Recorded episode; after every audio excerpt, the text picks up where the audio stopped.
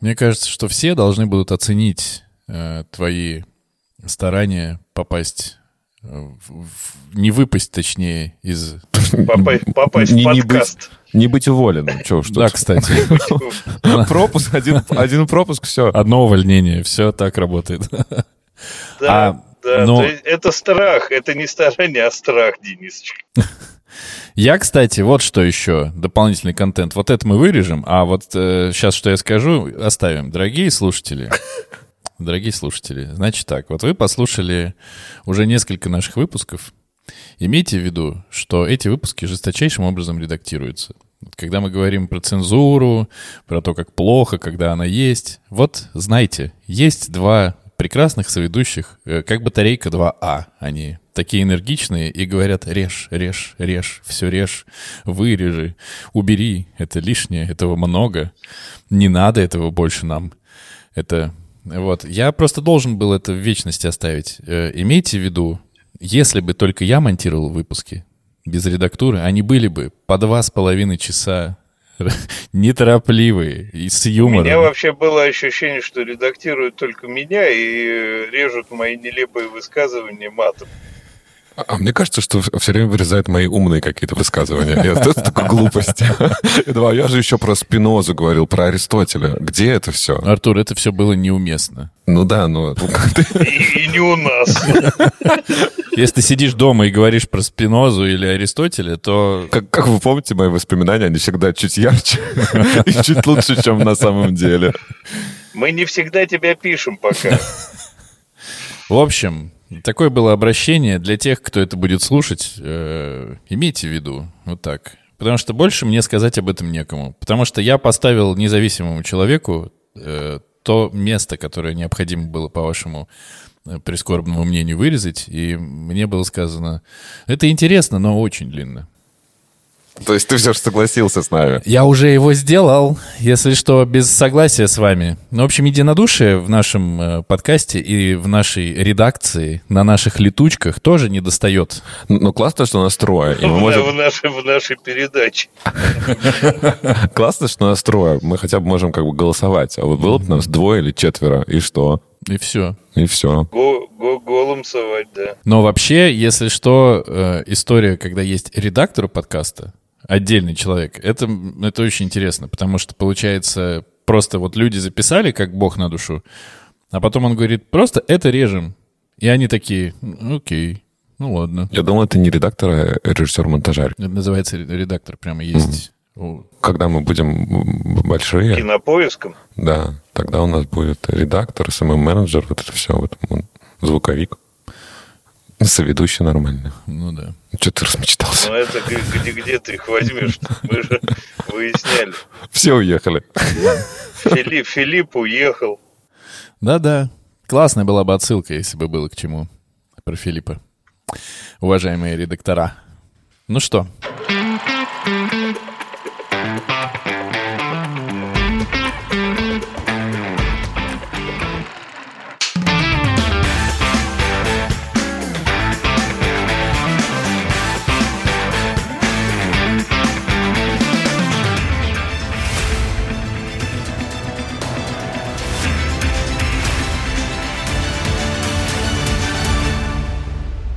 Всем привет! Это подкаст «Экранизировано». Подкаст, в котором мы говорим о книгах, которые стали фильмами, а о фильмах, которые были книгами когда-то. То есть об экранизациях. Мы втроем по очереди выбираем книжку, по которой снят фильм.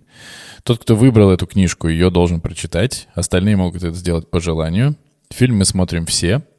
И, когда встречаемся в следующий раз, обсуждаем, пытаемся понять, лучше экранизация, чем книжка, или хуже, так же, как угодно. Высказываем свои максимально непрофессиональные мнения, но, судя по всему, делаем всегда это с большим удовольствием. Меня зовут Денис, я непредсказуем. А меня зовут Андрей, я в Минводу. А меня зовут Артур, и после ковида я плохо чувствую запахи. Всё хорошо. Сегодня в нашей мензурке для исследования находится роман за авторством Патрика Зюскинда, который называется «Парфюмер», и фильм режиссера Тома Тыквера который называется «Парфюмер. История одного убийства». Ну, роман тоже Убийцы. называется «Парфюмер. История А, одного убийцы, да. Хотите, я заново Да. скажу? Не надо. Да, не надо. Да, мы сегодня записываемся удаленно, если что, от Андрея. Потому что он... Это мы, мы сбежали. Мы настолько, Эпопея- настолько эпопея все время не можем совладать. Э, Да, эп- эпопея от Андрея, ар- диктатура от Артура. Сегодня мы обсуждаем роман э, Патрика Зюскинда под названием «Парфюмер. История одного убийцы» и одноименную, получается, экранизацию Тома Тыквера э, «Парфюмер. История одного убийцы».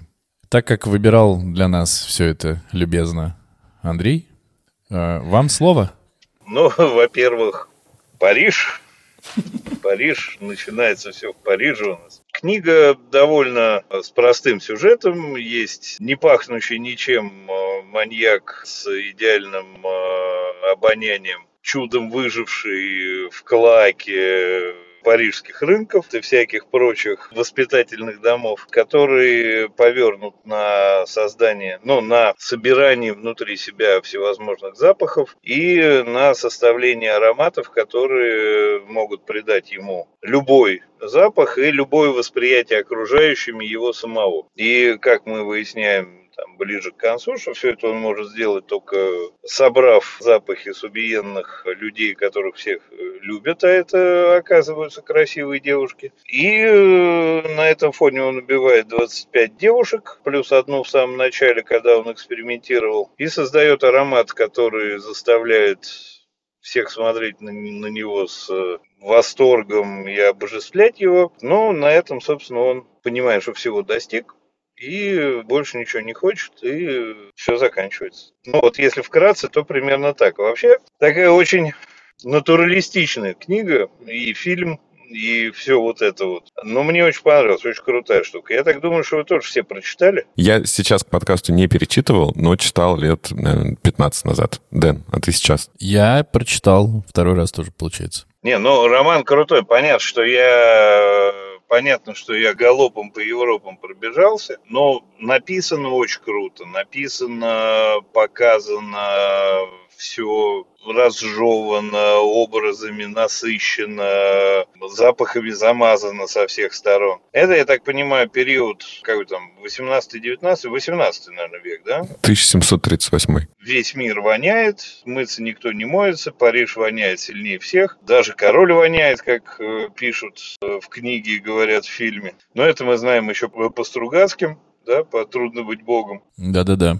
Когда Дон Румата не смог э, исполнить свои разведческие задачи, потому что было противно, потому что все вокруг воняют. Ну и, конечно, вот это вот э, затея вся и вся сюжетная линия с тем, что человек различает все запахи, сам ничем не пахнет, это, конечно, очень прикольная такая штука. Ну вот, очень сильный роман, очень крутой, я получил огромное удовольствие, вот, поэтому, Дэн, вот ты давай расскажи свое впечатление от второго прочтения.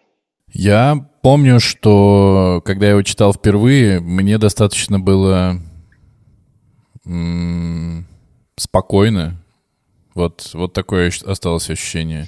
Я понимаю классность э, замысла. Ну, концепция действительно супер кайфовая. Но я даже когда перечитывал второй раз, ну, то есть я перечитывал второй раз и э, вспоминал, что мне ну, я не был в восторге впервые, читая этот роман. И я прочитал его второй раз, и все так и осталось. Я не в восторге от этого романа совершенно. И мне кажется, я понимаю, почему именно я не в восторге. Это очень схоже с э, отношением к американскому психопату. Потому что и там, и там описывается именно психопат. Неважно, в каком сеттинге, неважно, почему это произошло для этого ощущения, но ты к этому человеку не подключаешься никак вообще. У меня нету... В, кни- в книге, да, кстати. Абсолютно. И у меня нету, поэтому пережив... не было переживаний ни за то, убьют его, не убьют его, сожрали его в конце, разорвали в клочья. Мне наплевать. Это чисто репортаж из жизни животных. Ну, собственно, и убийство тоже показано очень репортажно, и там не, не переживаешь за этих девушек особо. Ну, убили 25 девушек и убили. Я, конечно, не перечитывал, но мои воспоминания тоже примерно такие, то есть она не поразила меня, когда я читал это давно.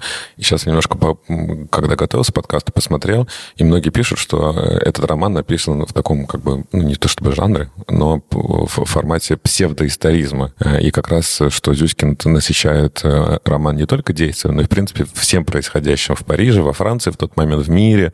И это, правда, действительно как такой репортаж, как некая хроника, как «Война и мир», наверное, даже можно сказать, да, как реальные события, накладывают какой-то отпечаток на события именно сюжетные. Может быть, поэтому вы не сопереживали, что оно написано в таком да, в формате немножечко исторической хроники? Ну, тут важно понимать еще, что сам герой абсолютно безэмоционален в этом плане, да, то есть он для него не существует э, никаких понятий, кроме э, вот запахов и его вот этого величия него нету понимания там о добре и зле, он их убивает, в общем, не сильно переживая. Если у тебя э, очень развито одно из чувств, то у тебя с другим будет как бы труба. И вот как раз он очень классно слышит запахи, но у него нет собственной какой-то эмпатии. Психопат — это настоящий true психопат, который при этом еще и не адаптирован, не социализированный практически. А вот вы еще несколько раз упомянули, что в книге он убил 25 девушек, да? В фильме он убил 13. И плюс вот одну по, по ошибке в самом начале. 24 были как основа этих духов, и 25 вот это главное. Ну и первую просто так, чтобы Потестить. Mm, ну вот, а здесь получается, да, 12 нот плюс одна дополнительная, вот это самое главное, и одна первая тоже по, по ошибке. Есть ли еще какие-то отличия между Ой, книгой и полно. фильмом? Важно. Принципиальное. Принципи... Есть одно принципиальное Какое? отличие – это разные произведения. Ну, мы про фильм чуть-чуть еще поговорим. Я хотел сказать про книжку еще, что мало того, что сам главный герой социопат без эмоций и безо всего, так еще и очень видно отношение автора к нему. Он прямо не скрывает. Я пишу, говорит, про просто, ну, не человека. Да-да-да, он его там, э, как это сказать, чтобы ты меня не запикивал потом? Осуждает. Да, он его осуждает. Хорошее, хорошее слово причем постоянно и э, планомерно. Но там реально отношение автора к главному герою резко негативное. И главный герой, там, когда нам рассказывают его переживания, он, в общем, сильно негативный. Прям плохой-плохой. Гад-гад. Да, но при этом э, все-таки, получается, надо не забывать, что он не плохой и не хороший, у него не может быть ни хорошего, ни плохого. Действительно, у него, нет понимания о добре и зле. Он стихия. Ну, такая, как бы, э, извращенная стихия. Но мне в романе, что точно нравилось в первый и во второй раз, это вот эта изобретательность описания запахов и того, как с этими запахами вообще взаимодействуют. Ну и в целом вообще интересно, как э, составляются духи, вот это вот все. И еще очень классно, что действительно, вот он же дает нам в начале вот действительно вонючий Париж, все воняют, все воняют, он потом к этому особо не возвращается, но изначальный сеттинг такой, все вокруг воняют, все грязные в целом постоянно. И среди этого они придумывают какие-то такие ароматы, и понятно, что они их придумывают тоже не просто так, чтобы не вонять, Это очень прикольно. Я до сих пор не понимаю, почему нельзя было мыться. Я ничего здесь не могу сказать. Мне кажется... Как будто было бы можно, но это просто ты там натаскай воды, нагрей, времени нет на все это. Я думаю, что они просто и делали это раз в месяц. Ну, типа того. Я думаю, что воняли-то не только, извините, в Париже и, и во Франции. И, еще, опять же, это вонь мы сейчас, а тогда, может быть, это было так принято. Ну вот так, все пахнут, потому что мыться непросто. Плюс они же пахли не только то, что они не мылись. У них были гнилые зубы, у них были вши в волосах и во всем вот этом. Нечистоты на улице. Конечно. Кладбище почти, я так понимаю, в центре Парижа. Причем они как-то не особо озабачивались э, таким раздельным захоронением. Но это там описывается, что прям всех сваливали в кучу и так и жили. Ну да, это, это действительно вот даже как бы еще раз то же самое, о чем мы вот пять минут назад сказали, что это репортаж в чистом виде просто. По большому счету, ни про что, что там происходит, нельзя сказать, что это что-то плохое. Про захоронения массовые, ну, это было так принято. Это не то, что они надругались над этими трупами и скинули их вот потому что, а просто так было принято. Ну, вот так устроено. То же самое, что, ну, там, через сто лет про, наш, про наше время почитать, тоже, наверное, просвещенные наши потомки скажут, господи, что же это с ними было, же животные такие. И получается вот... Обязательно скажут. Про нас особенно, да? Кто, кто в кепках сидит на, в помещении на записи. Ощущение, что ты посмотрел абсолютно беспристрастно на то, что происходило тогда, и мне кажется, что это сыграло с книжкой злую шутку.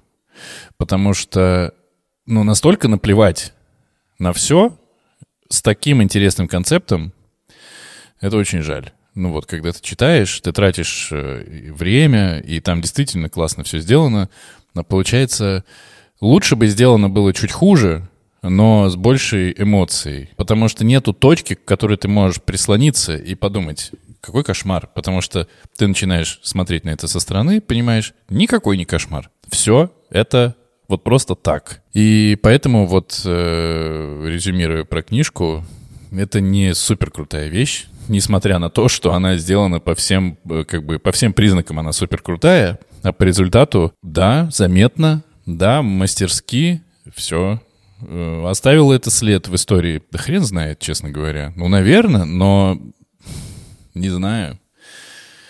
К фильму, товарищи друзья. Что хочете еще сказать про перед тем, как мы перейдем к фильму? Э, тоже достаточно общеизвестный факт, что Патрика Зюскинда неоднократно просили продать права на экранизацию, и он очень долго отказывался всем, кому мог, пока к нему не пришел продюсер, которого зовут Берн Айхингер, очень сложное имя, и он согласился продать именно этому продюсеру, потому что за плечами э, Бернта была экранизация имени Розы Умберта Эко, которая тоже считается практически неэкранизируемой книгой. Вы, кстати, читали, смотрели? Нет, я не читал. И не смотрел. Ну, это прям я тоже вот для я интеллектуалов. Смотрел. А он интеллектуал. Ты смотрел? Я читал, но вы, не смотрел. Вы по, по половинке. Да. Я смотрел, Артур читал. Мы можем обсудить. Ну, я, я, я что-то видел, какие-то моменты, знаешь, что Шон Коннери главную роль играет. Вот, поэтому Зюскин в, в конце концов э, продал права, и так у нас появилась эта прекрасная экранизация.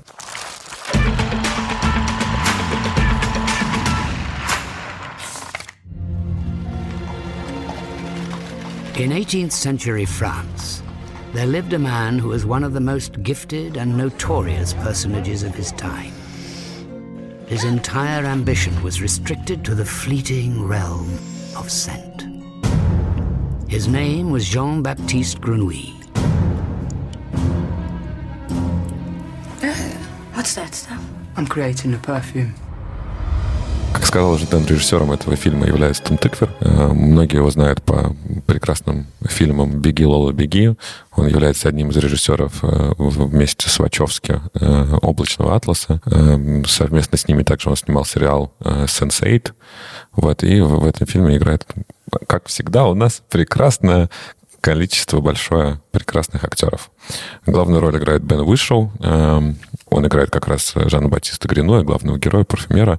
Э, все мы его знаем по, как минимум по роли Кью э, в «Агенте 007» в последних всех частях с Крейгом. Сейчас он играет в каком-то сериале, я забыл, вы смотрели? Сейчас какой-то идет с ним супер модный сериал, где он играет акушера-гинеколога. Какой, какой там такой достаточно, все говорят, классный сериал. Я не смотрел. Не, я теперь смотрю только то, что к подкасту. А, ну да, больше mm-hmm. не успевается. Вот. Ну, у Бена вышло очень много э, других ролей. Я узнаю по возвращению в Брайсхед, и я еще узнал, что он является голосом медвежонка Паддингтона. Да ты чё? Да. И мне кажется, это супер. Что, будем, будем смотреть медвежонка Паддингтона? Будем. Кстати, по книге. А, и два еще прекрасных актера, которые стоит отметить. Это, конечно, Дастин Хоффман, который играет э, парфюмера, который научит э, Жанна Батиста азам профессии. Э, и прекрасный Алан Рикман, играющий отца вот той самой-самой главной жертвы Жанна Батиста. Все его в основном знают по роли Северуса Снейпа из Гарри Поттера. Нет, в основном мы его знаем по роли немецкого террориста из «Крепкого орешка». Давайте так. Там это роль. А что там у вас в Гарри Поттере, я не смотрел, поэтому не знаю. Ну, осуждаю опять. Ну, осуждаю. Да. И фильм, на самом деле, он близок ко всему тому, то, что близок, он прям полностью, как нам Андрей рассказал про книгу, все то же самое есть в фильме.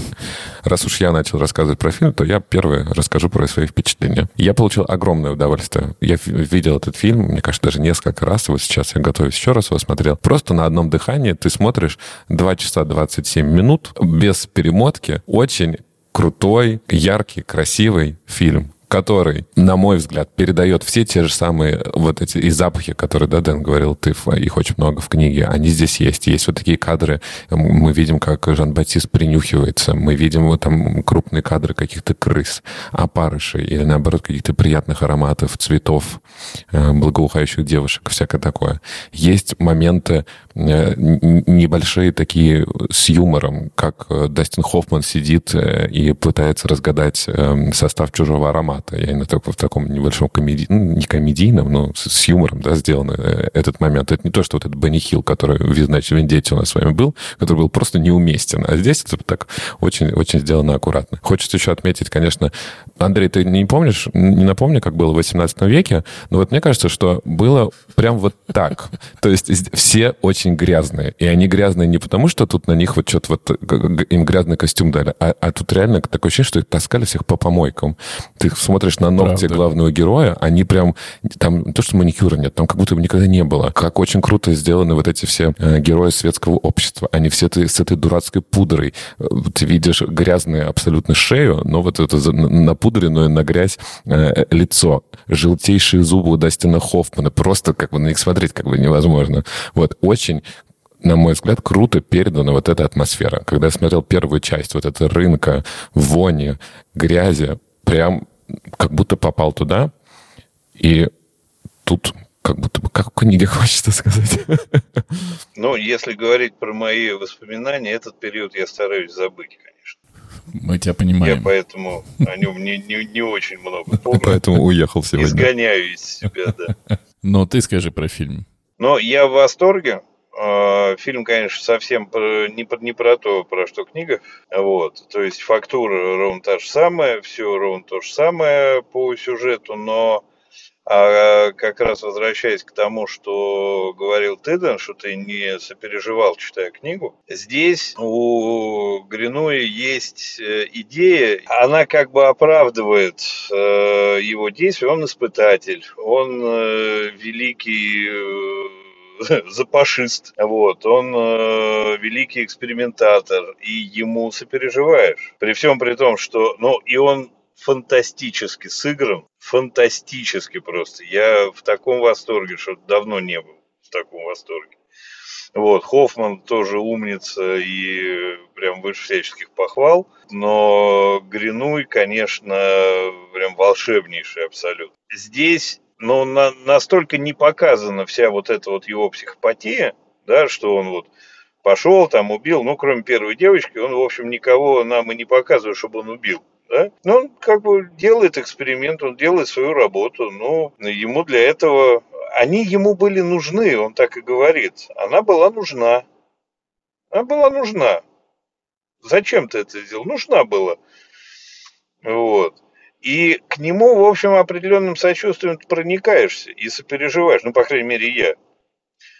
И здесь как раз в кино автор, ну, режиссер не дает ему негативную оценку, жесткую, постоянно.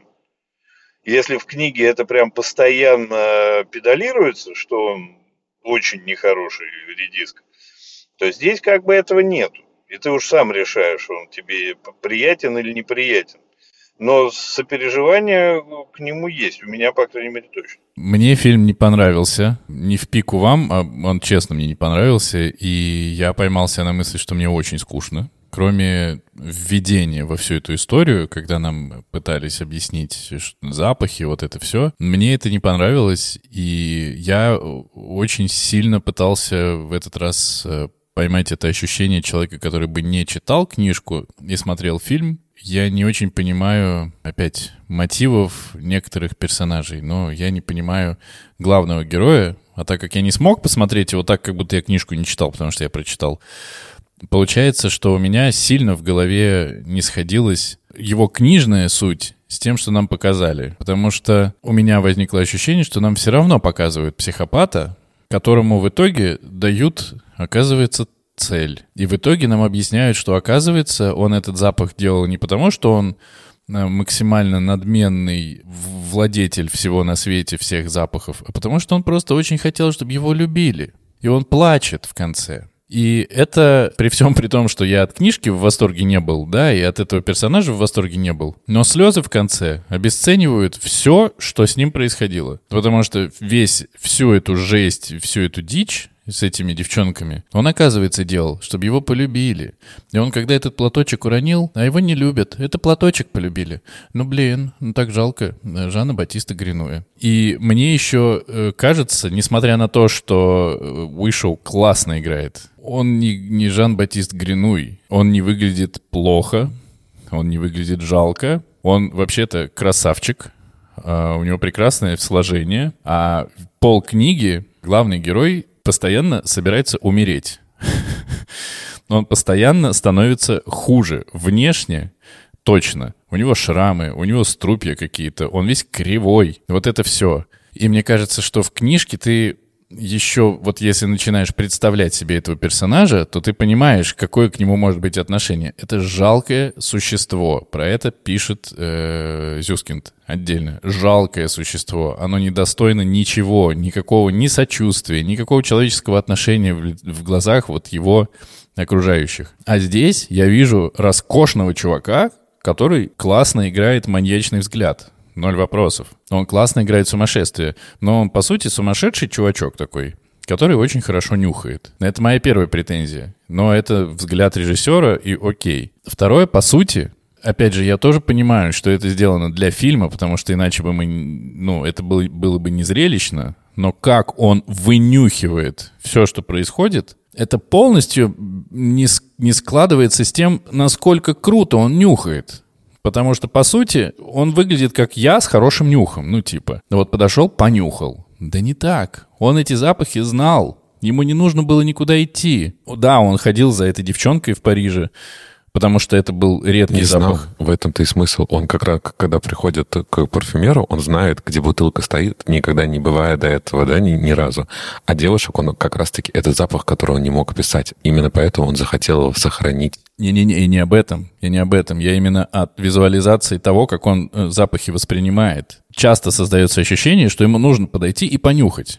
А ему не нужно было подходить и нюхать. Он Париж знал весь по запахам. Он, может, может, он не знал их названий и всего ну, такого. Это ты, это ты по- по-моему, этим самым, ты как то говорил это слово, занимаешься этим. Заклепничеством? Заклепничеством, вот. Ты э, какой-то в тебе проснулась сегодня режиссерское и бессмысленное. А, мальчик хромает, а, струпья у него есть, а морда лица сумасшедшая, нюхает замечательно. Уж не знаю, чем тебе не угодил наш Гриной. Ну вот, э, ну не убедил. Не знаю. Не знаю, я вообще никогда не применил слово Бена вышел роскошный. Вот он какой-то такой доходяга, да, у него там есть какие-то мускулы, но он на фабрике работал как кожевнической сколько лет, ну уж, наверное, бы накачался. Вот такой доходяга, голова больше тела, раскачивается, струпья есть. Да, может быть, он там все равно красив, и надо было еще, не знаю, что ему, палку дать, убогую одежду. Тут, конечно, он везде-то более-менее хорошо устраивался, и работка у него была, и все такое. Не то, что он там по помойкам лазил. Ну, просто про тех, кто изувечен и покалечен, вот кожевенник этот, или как он там называется правильно, вот он изувеченный, и это видно. А здесь, ну, блин, классный чувак. Вот я все равно считаю, мне внешне он очень нравится. Он, мне кажется, правда, красивый мужик. Останавливайся, Денисочка. У него есть муж. О, гей? Конечно. Конечно. Ну, если даже тебе нравится. Ну да, с другой стороны. Ну, в общем, э, здесь вот мне, мне это не, не зашло. И в, сразу же вместе с этим идет история про то, как он проходил обучение в этом. Как это, как э, парфюмер у Хоффмана. Дастин. Да, Дастин его зовут. Дастин.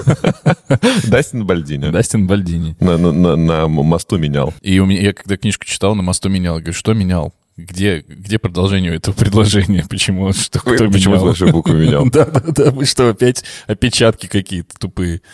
Опять же, вот эта история, когда он начинает э, добывать запахи, какого хрена этот жалкий по книжке настаиваю, ничтожный человечишка орет на своего метра, что... Психопат. Он здесь другой персонаж. Он здесь испытатель. Он здесь изобретатель. Он здесь проникает в профессию. Он не может достичь совершенства, его это колбасит.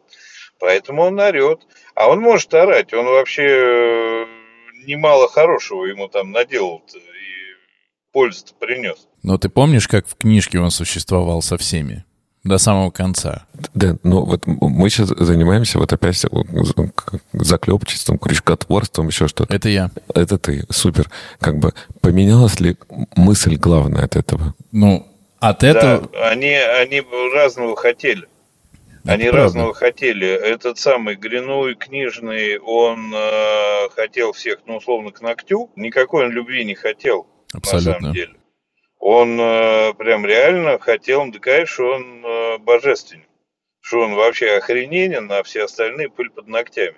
А здесь он, да, действительно хотел любви, он хотел принести в этот мир что-то такое великое, доброе, светлое.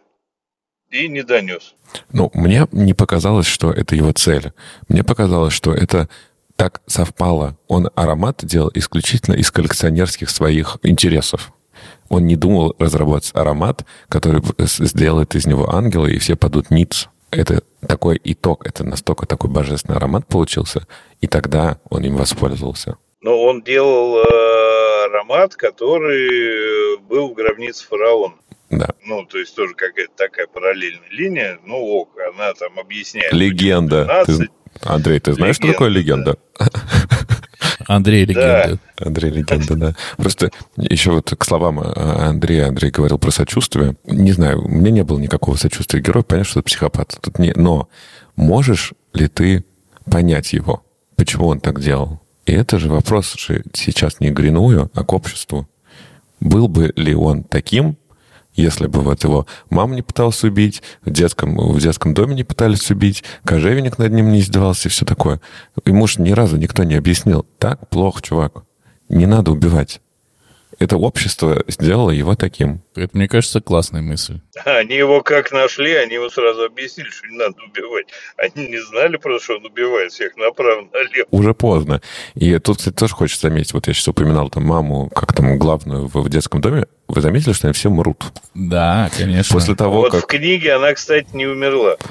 А, вот еще Это единственный разница. персонаж, который а. в книге не умер, она дожила до преклонных лет, и это единственная вот из его сопровождающих, э, кто не допомер. Да, но она померла все равно, не достигнув того, чего она хотела. Не моментально после его ухода. У нее в книге была цель умереть э, э, и похорониться на своей бабке. И она для этого бабки откладывала. И главное, что она хотела, чтобы Я ней... про бабушку подумал. Похорониться на своей бабке. Что за извр... Ну, извращенцы были. Ну, легко могу представить. И, сам, и, и как бы у нее были деньги. Она эти деньги зарабатывала, зарабатывала, зарабатывала. И когда она стала старенькая, эти деньги у нее пропали. И она умерла в той самой богадельне, в которой только не в ней она собиралась умереть. Ее точно так вот положили среди всех, и они там все и помирали спокойно. И увезли ее в какую-то яму и выкинули. То есть...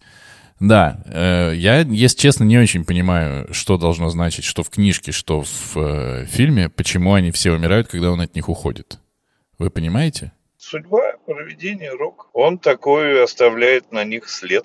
След, и как будто бы они все же с ним плохо себя вели, и вот такая карма. То есть, если бы кто-то с ним повел себя хорошо, то он бы не умер? Не то, что, ну, скорее всего, ну, мы не знаем, но вот, да, он оставляет с тобой, да, такой след с мертвецов. Все по очереди. То есть он все-таки такой э, дьявольский ангел. Типа того. Ну, не очень понятно, потому что вот там в, кни... в книжке было, в фильме это решили скипануть, история про то, как когда он ушел из пещеры, которую в книжке, в фильм, кстати, включили, эту пещеру. А нахрена она там была нужна, ну, я не очень понял. В целом, э, она подводит как будто не к тому, к чему должна была бы подвести, на мой взгляд. Вот. А в книжке была история, когда он вышел, обросший весь, похожий на чудовище из пещеры, он попал к чуваку, э, сумасшедшему шарлатану, который решил, что это какие-то там э, земляные смертельные газы с ним все сделали, поэтому он так плохо выглядит. Потом он его помыл, побрил, постриг, переодел, подул на него свежим воздухом и говорит, а вот мои жизненные, значит, свежие газы, они вот из человека делают хорошее. И он там какое-то время гряной потусовался и ушел. Но этот чувак тоже умер. Если э, говорить о каких-то вот таких, ну, не то что претензиях, но моментах, которые как бы не, не, не купил, этот момент, конечно, с Аланом Рикманом с его дочкой. Почему он решил, что вот он, вот этот маньяк, еще не знают о нем, обязательно покуситься на его дочь. Да, она типа самая красивая там считалась, и вот он ее решил прятать. Ну, то есть у него не было ни одного, вот вообще ни разу не доказать ничего. Хоть бы она ему сказала, там, пап, в лабиринте за мной кто-то из темноты приглядывал. И такой, окей, придурок за тобой охотится. Кстати, да, это же абсолютно упущено. Там какой-то чувак на нее бежал. И в книге, и в фильме. Она могла подумать, что это кто-то из ее гостей. Он же как бы не то, что бежал. Она там увидела где-то силуэт, да, в темноте в конце лабиринта. Но, э, может быть, это кто-то из других гостей был или еще что-то. Но у меня вопрос, почему так Алан Рикман решил, что вот все, только вот ее-то ему и надо. Ну, как бы, мы понятно, что у нас у каждого свои дети и племянники самые красивые, но тут что-то вот мне вот это не, не, не хватило момента какого дополнительного объяснения всему этому. Ну, потому что он увидел паттерн э, в убийствах. Да-да, он какой-то в сериале «Майндхантер». Это первый профайлер, который да, стал да, я, я когда смотрел, я говорю, профайлеров там не хватает, конечно. Они бы быстрее раскусили эту историю. Вообще все, что происходит в красе, выглядит странно. Но, правда, в книжке тоже. Потому что они сначала не верят, что что-то может случиться, потом они сильно верят. И потом в момент, когда они думают, что где-то поймался убийца, Хотя им говорят, чуваки, это не тот человек. Они такие, а, ладно. Он признался, да. Он признался же. А э, вот это про то, что там их дети могут погибнуть, они такие, ну, в целом, окей. М, ладно. Ну, это, кстати, это вот как раз, наверное, моя вторая, ну, не то что претензия, у тебя идеальный нюх. Это все супер, вопросов нет, ты можешь ее почувствовать за 5000 километров, окей. Но то, что он еще неуловимый, вот такой вот бесшумно ходит, не, его не, не то, что не могут поймать, вот уже комендантский час, все по домам сидят, но все равно каждый день кого-то он смог убить. То есть вот счет какой-то такой у него. Это, это, кстати, хорошо объясняется в книге, на самом деле. Да. Он себе сделал, так как он э, базово не пахнет ничем, он себе наделал ароматов, которые формируют э, у людей э, разные о нем представления, в зависимости от того, каким он пользуется. То есть он может быть незаметным, он может быть противным, он может быть э, очень приятным в общении. То есть этому он уделил там прям много времени, у него эти ароматы были подобраны. Он их переодевал как бы. Вот это супер, вот этого объяснения не хватает. Здесь, по сути, только один раз, да, когда вот он убивает полноценно уже специально вот эту первую проститутку, он э, капает эссенцию ее запаха, и собачка такая за ним бежит, потому что э, подумал, что эта хозяйка вернулась. Здесь, да, этого не хватало. Ну, вообще-то еще про сами убийства. Опять, это сделано точно в угоду зрителю, режиссеру, не знаю кому еще. Это красивые все девчонки, э, которых остригли и вот это все. Но он не позировал этими убийствами. Вот, блин, и меня это бесит. Здесь это поза. Он просто хвастается, как будто бы он их возвращает. Он сначала их тырит, а потом их возвращает, кладет на видное место. Смотрите, я убийца. А там он с них запахи забирал. Там прямо пишется, что да наплевать ему и на красоту, и на невинность, и на все что угодно. Запах взял, ушел. И он сидел как, э, как паук. Он сидел рядом с ними, пока запах не уйдет к нему, и уходил. Это все, что его интересовало. Поэтому их находили в полях, поэтому их находили в домах там и все остальное. А тут ну просто зачем? И вот это вот, когда еще нарезку показывают, как он на улицах выдергивает чуть ли просто не средь бела дня теток, ну, ну ты тоже немножко придираешься. Он далеко не всех забирал. Он же нашел потом новый способ, вот как раз как э, бинтовать условно, да, и, и каких-то он все же запахи забирал в том месте, где их и похищал. Потому что даже когда мы видим, что собака нашла там что-то, какой-то кусок одежды своей хозяйки, а, они раскопали, и они раскладывают на тротуаре, там разложено не все количество условно, вещей, жертв больше. То есть я думаю, что он, условно, монашку, которую убил, он оставил ее в храме не потому, что он ее притащил сначала к себе на, на базу в лабораторию, там вот запахи забрал, потом потащил через весь город обратно. То есть его новый способ, когда обматывал бинтами, это можно было делать на месте. Не, но это же все-таки сказка, давайте. Ну, давайте конечно. Так. Это все-таки сказка. Страшная, но сказка. Поэтому, ну, может он быть невидимым, может их раскладывать, может их прятать.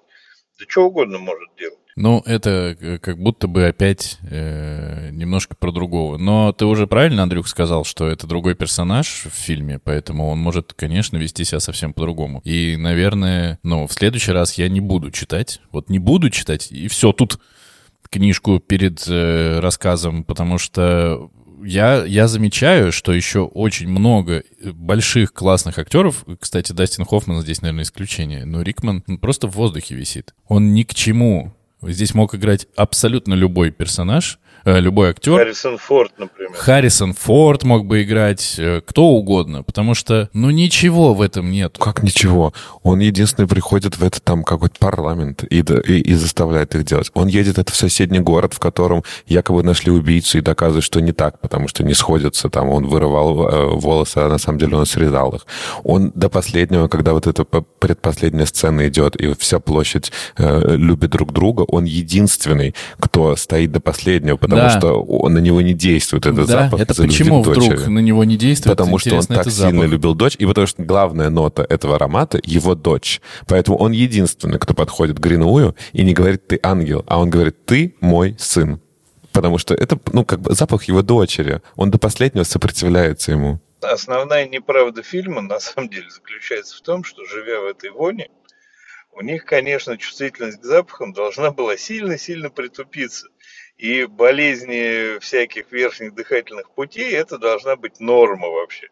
И хрен бы там они расслышали бы этот запах, вот. Но это сказка, это сказка, она вот такая, по сказочным своим законам живет. Да, вы правы, тут никаких вопросов нет. Я, ну, здесь точно у меня нет попытки вас в чем-то переубедить. У меня просто в какой-то момент, э, вот про этот я говорил, про одинокого мужчину.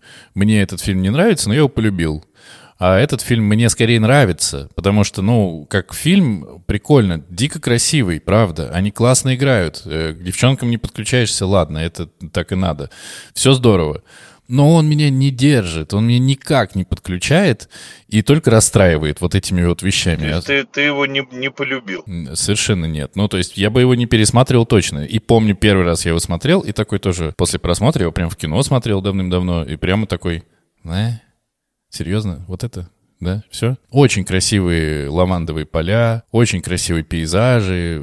Все действительно охренительная работа художников по костюмам, по гриму и постановщиков. Очень ну, просто в, во время оргии ты видишь действительно тех самых как будто бы людей. Толстых, грязных, некрасивых, неопрятных. И, кстати, и при этом не видишь ничего сексуализированного. То есть, понятно, что все занимаются любовью, но ты не видишь там никаких, я не знаю, проникновений, там, ну, максимум женский сосок где-то мелькнул пару раз, и все. И такой тоже вот не, не сексуальный в нашем да. сейчас понимании. Да, абсолютно. То есть это точно не эротический триллер? Вообще нет, нет. Тинтобрас сделал бы по-другому. О, да, о, да.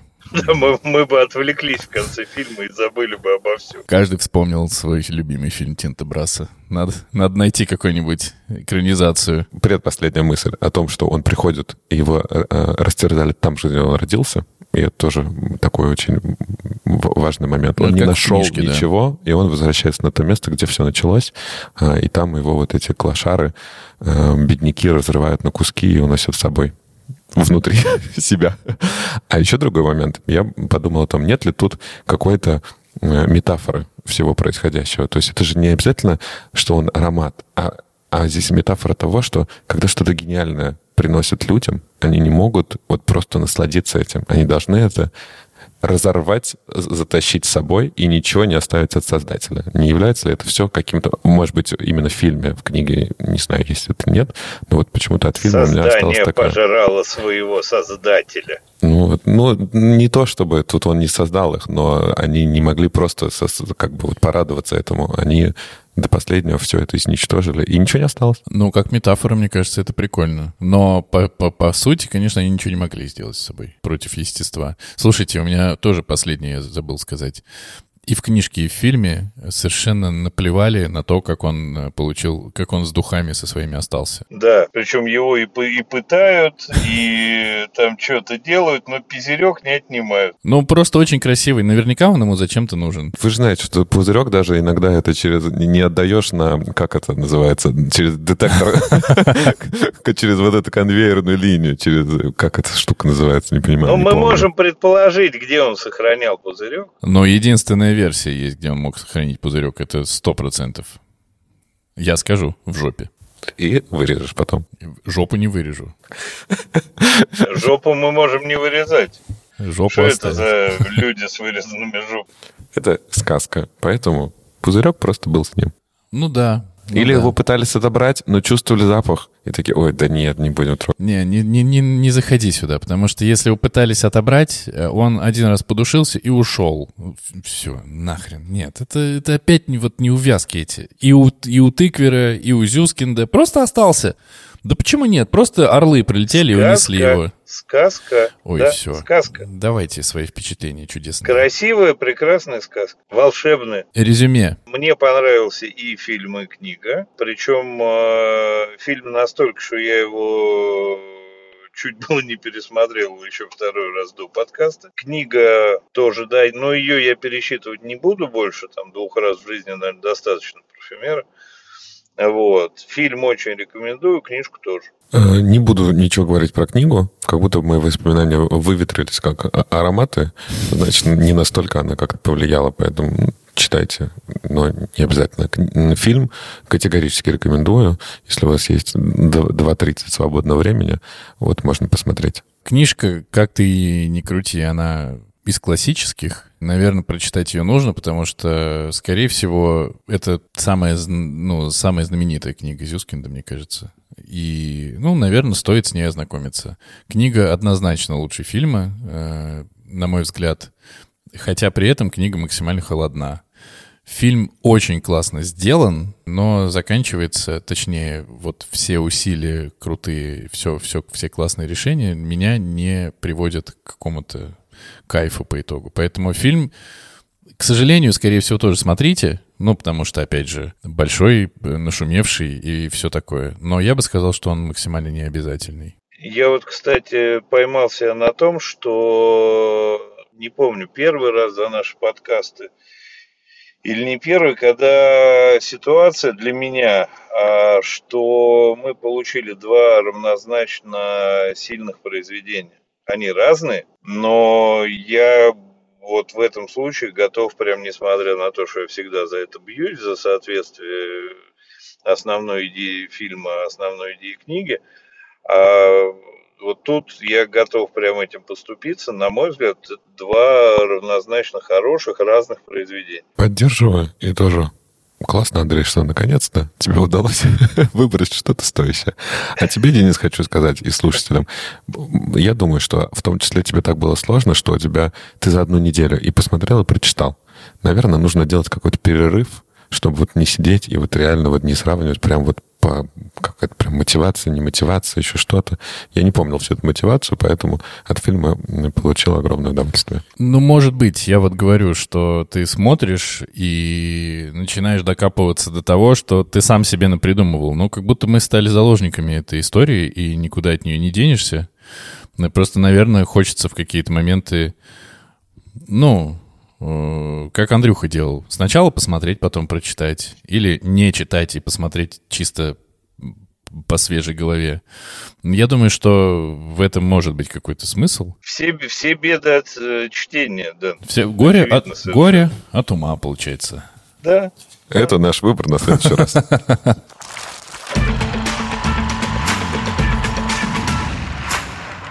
Мы проветрились после парфюмера. Я тоже пытаюсь вот это вот. Да-да. Игра. Не очень получается. Спасибо, да. Ну, запашок остался. Выпуск с душком, да, получился. Я долго, э, в скобочках, нет, думал о том, что же загадать нам всем к следующему разу. Я решил, что мы нарушим традиции, попрем, э, как говорится, устои, непонятно куда. И Денисочка сегодня представит на ваш суд не рассказ. Пу-пу-пу. Будем мы смотреть фильм «Победитель» Канского кинофестиваля 2011 года в номинации «Лучшая режиссура». Фильм, вышедший в прокат в США 16 сентября 2011 года. Неонуарный триллер с элементами боевика. В главной роли Райан Гослинг, режиссер Николас Виндинг Рефн. Фильм называется «Драйв». А снят по одноименному роману, соответственно, Джеймса Селлиса. Тебя Артур покусал, что ли? В- Внезапно. Отличный выбор, Денис. Ну, это мы узнаем. А вы смотрели? Нет, я смотрел «Неонового демона» у Вендеррофа и жду сериал. Он сейчас... Кого ты сказал? Как зовут режиссера? Рефн. Э, Рефн. Вендеррофен, как вы помните? Вендинг Рефн. Вендинг Рефн. Вендинг Вот. машин и референс. там А, окей, так, так запомню. Да, я смотрел «Неонового демона», «Драйв» не смотрел. И вот жду сейчас, у него вот-вот выходит сериал. А ты, Андрюх, смотрел «Драйв»? Не смотрел, не читал, не слышал. Супер кайф. Я очень рад. Ну что, за сим можем откланяться? Катим отсюда? Блин. Вы... Засим это кто? Вы Это- все-таки взяли еще одного соведущего? Да, немножко больше русского духа хочется. Всем нашим слушателям мы напоминаем о том, что нас можно слушать на любой удобной э, подкаст-платформе, ставить 5 звездочек в Apple Podcast, ставить сердечки в Яндекс Музыке, в Яндекс Подкастах и, конечно, писать нам комментарии и вопросы. Также у нас есть телеграм-канал. Обязательно подписывайтесь и давайте общаться. Спасибо большое, что послушали. Мы кайфанули. Надеемся, что вы не меньше. Все. Прощаемся. Прощайтесь. Говорите до свидания. Да идите в жопу. Да я говорю всегда последним. Хорошо. По Нет, порядку. он последним говорит. Нет, Я я, первым. всегда говорю последним. Хорошо. Это был прекрасный выпуск, вопреки, а может быть и благодаря тому, что дистанционный. Всем пока. Всем дистанционное пока. Да. Пока-пока.